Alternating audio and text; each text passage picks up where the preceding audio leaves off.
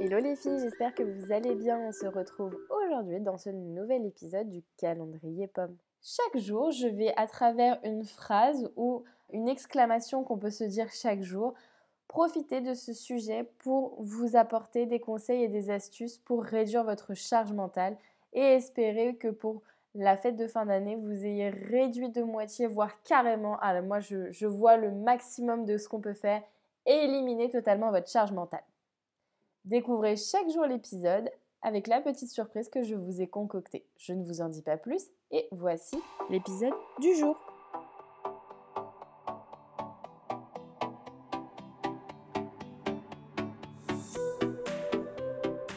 Je détermine mes besoins selon Maslow. Connaissez-vous cette fameuse pyramide qui est une représentation de la hiérarchie des besoins qui interprète la théorie des motivations basée à partir des observations réalisées dans les années mille neuf cent quarante par le psychologue Abraham Maslow. Cette pyramide permet de regrouper les différents types de besoins de l'individu et permet de cerner les motivations du consommateur. Cette pyramide est un bon outil d'analyse qui permet de caractériser les besoins d'un individu ou d'un groupe afin de pouvoir créer une offre adéquate. Ça, c'est vraiment la définition commerciale. Dans cette pyramide, on a les besoins les plus vitaux jusqu'aux besoins les plus personnels, les plus profonds de l'humain, de l'individu, à savoir les besoins d'accomplissement de soi. Pas de panique, je vais vous les lister les uns après les autres et vous expliquer précisément de quoi il s'agit. Et ensuite, je vous expliquerai comment moi, aujourd'hui, je m'en sers à travers mes séances de coaching. Le premier besoin, selon Maslow, c'est le besoin physiologique. C'est tout simplement regrouper les besoins vitaux de l'individu comme manger, boire, s'habiller, respirer, dormir, se laver. Juste au-dessus, nous avons les besoins de sécurité. Dormir sous un toit, un lieu sécurisant, un emploi stable, une assurance maladie, une retraite, une couverture sociale. Ensuite, nous avons les besoins d'appartenance. Ce besoin traduit l'importance de l'individu d'être dans un groupe. Une famille, un groupe d'amis, une appartenance à un groupe ou à une communauté.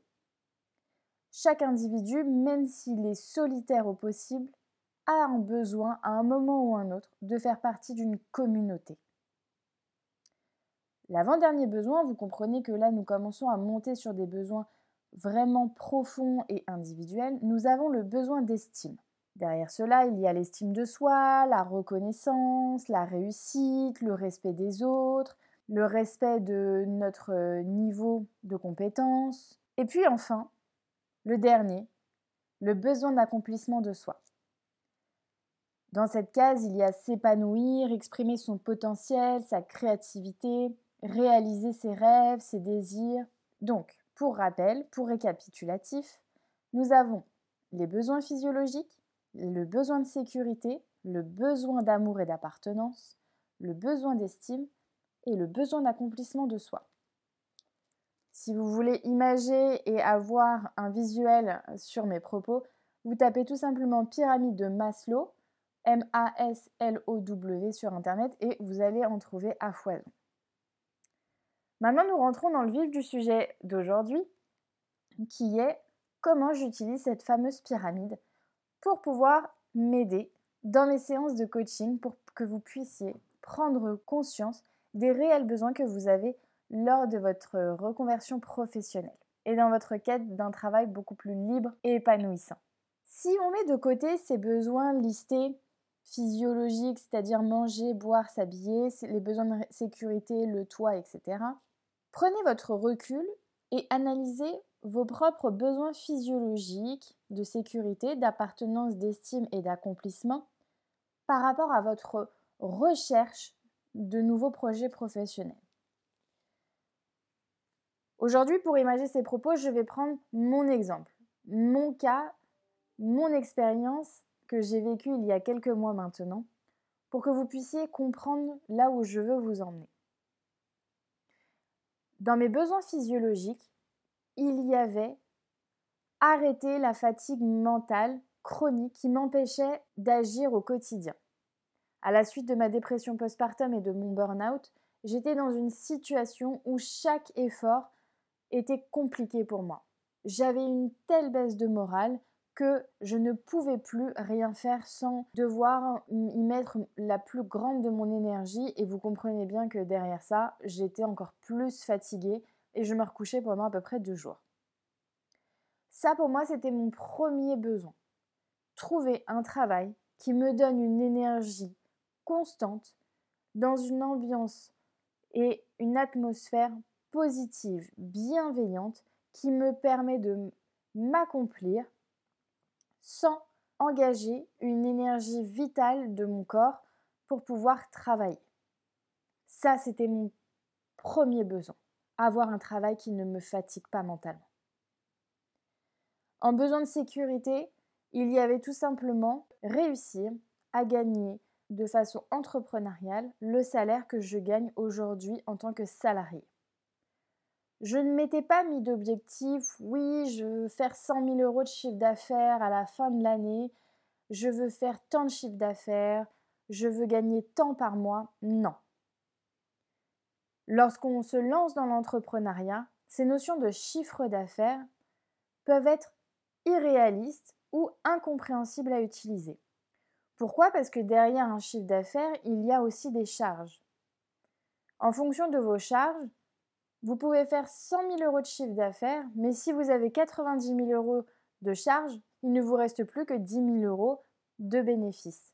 Et dans ces bénéfices, est-ce que vous allez euh, vous verser du salaire, déduisez bien évidemment les charges, et comment derrière cette marge, vous allez l'utiliser ? Est-ce que vous allez préférer la mettre de côté ? Est-ce que c'est pour vous payer une formation qui vous permettra derrière de mieux vendre vos services ou vos produits ?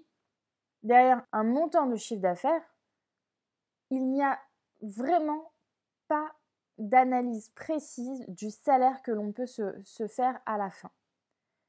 C'est pour cela que moi j'ai pris le taureau par les cornes, et lorsque je me suis rendu compte que cette façon, cet objectif de chiffre d'affaires était pour moi trop flou, trop vaste, trop démoralisateur, je me suis dit non.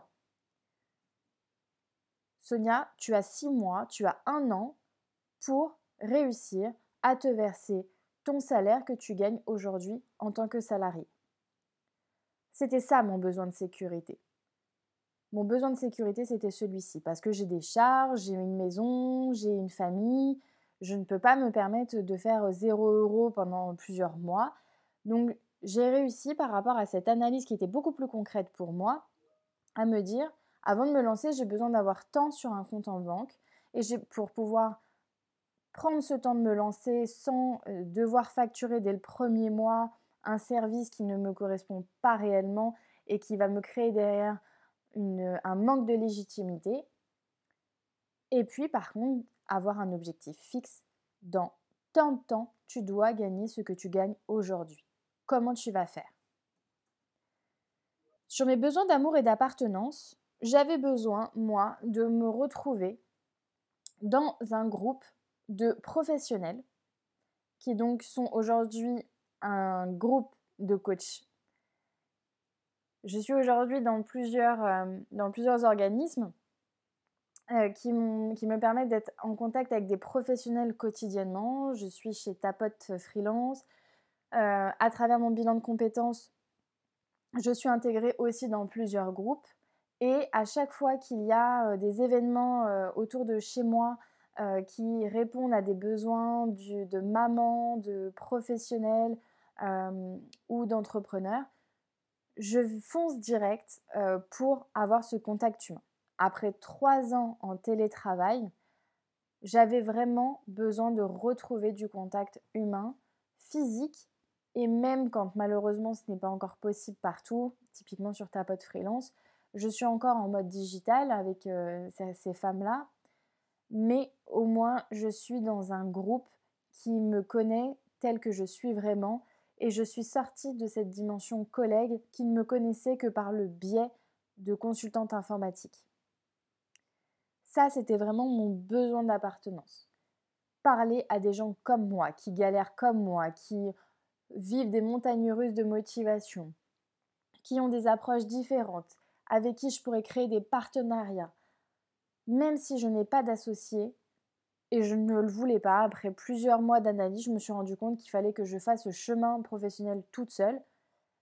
En revanche, j'avais besoin d'être dans des groupes pour me sentir épaulée, conseillée. Sur les besoins d'estime, j'ai beaucoup travaillé sur mon estime de moi. J'ai traversé les premiers mois ces peurs limitantes, ces blocages qui me faisaient penser que parce que je n'avais aucun diplôme en tant que coach, je n'étais pas légitime sur le marché. Alors il a fallu que je trouve comment répondre à ce besoin d'agrandir mon image de moi et de confiance en moi. Et c'est tout simplement à travers mes tests de coaching que j'ai pu comprendre à quel point je pouvais performer dans ce métier. Si j'arrivais déjà à faire les séances que je faisais en démarrant, sans formation, et par rapport au retour de satisfaction de mes coachés, je me disais, après la formation, je vais tout péter, je vais tout exploser. L'expérience, le test, la mise en action ont répondu à ce besoin que j'avais de légitimité sur ce métier-là. Ça a été un très gros travail, mais j'y suis vraiment arrivée et de toute façon, c'est un besoin qui se nourrit quotidiennement, qui a besoin d'être travaillé de façon intensive lorsqu'on est entrepreneur.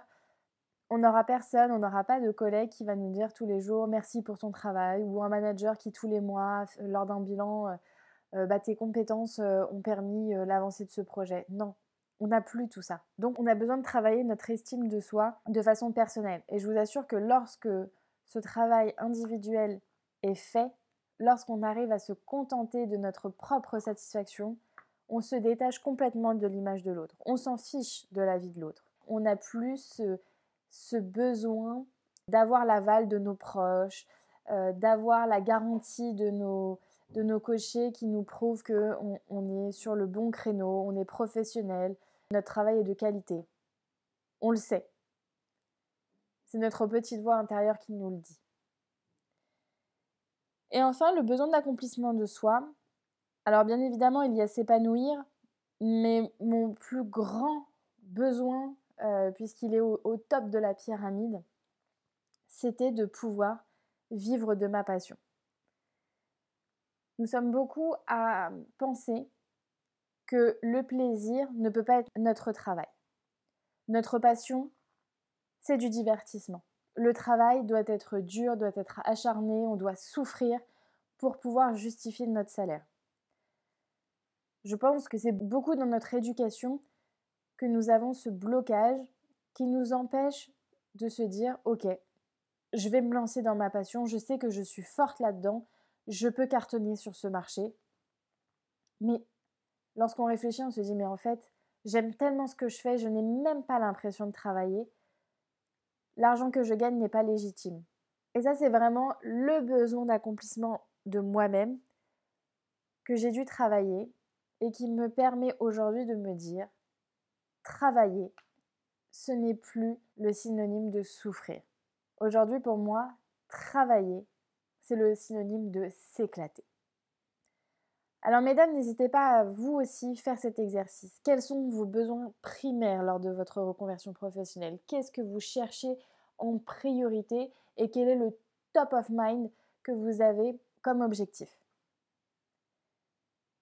Prenez le temps de faire cet exercice de priorisation de vos besoins.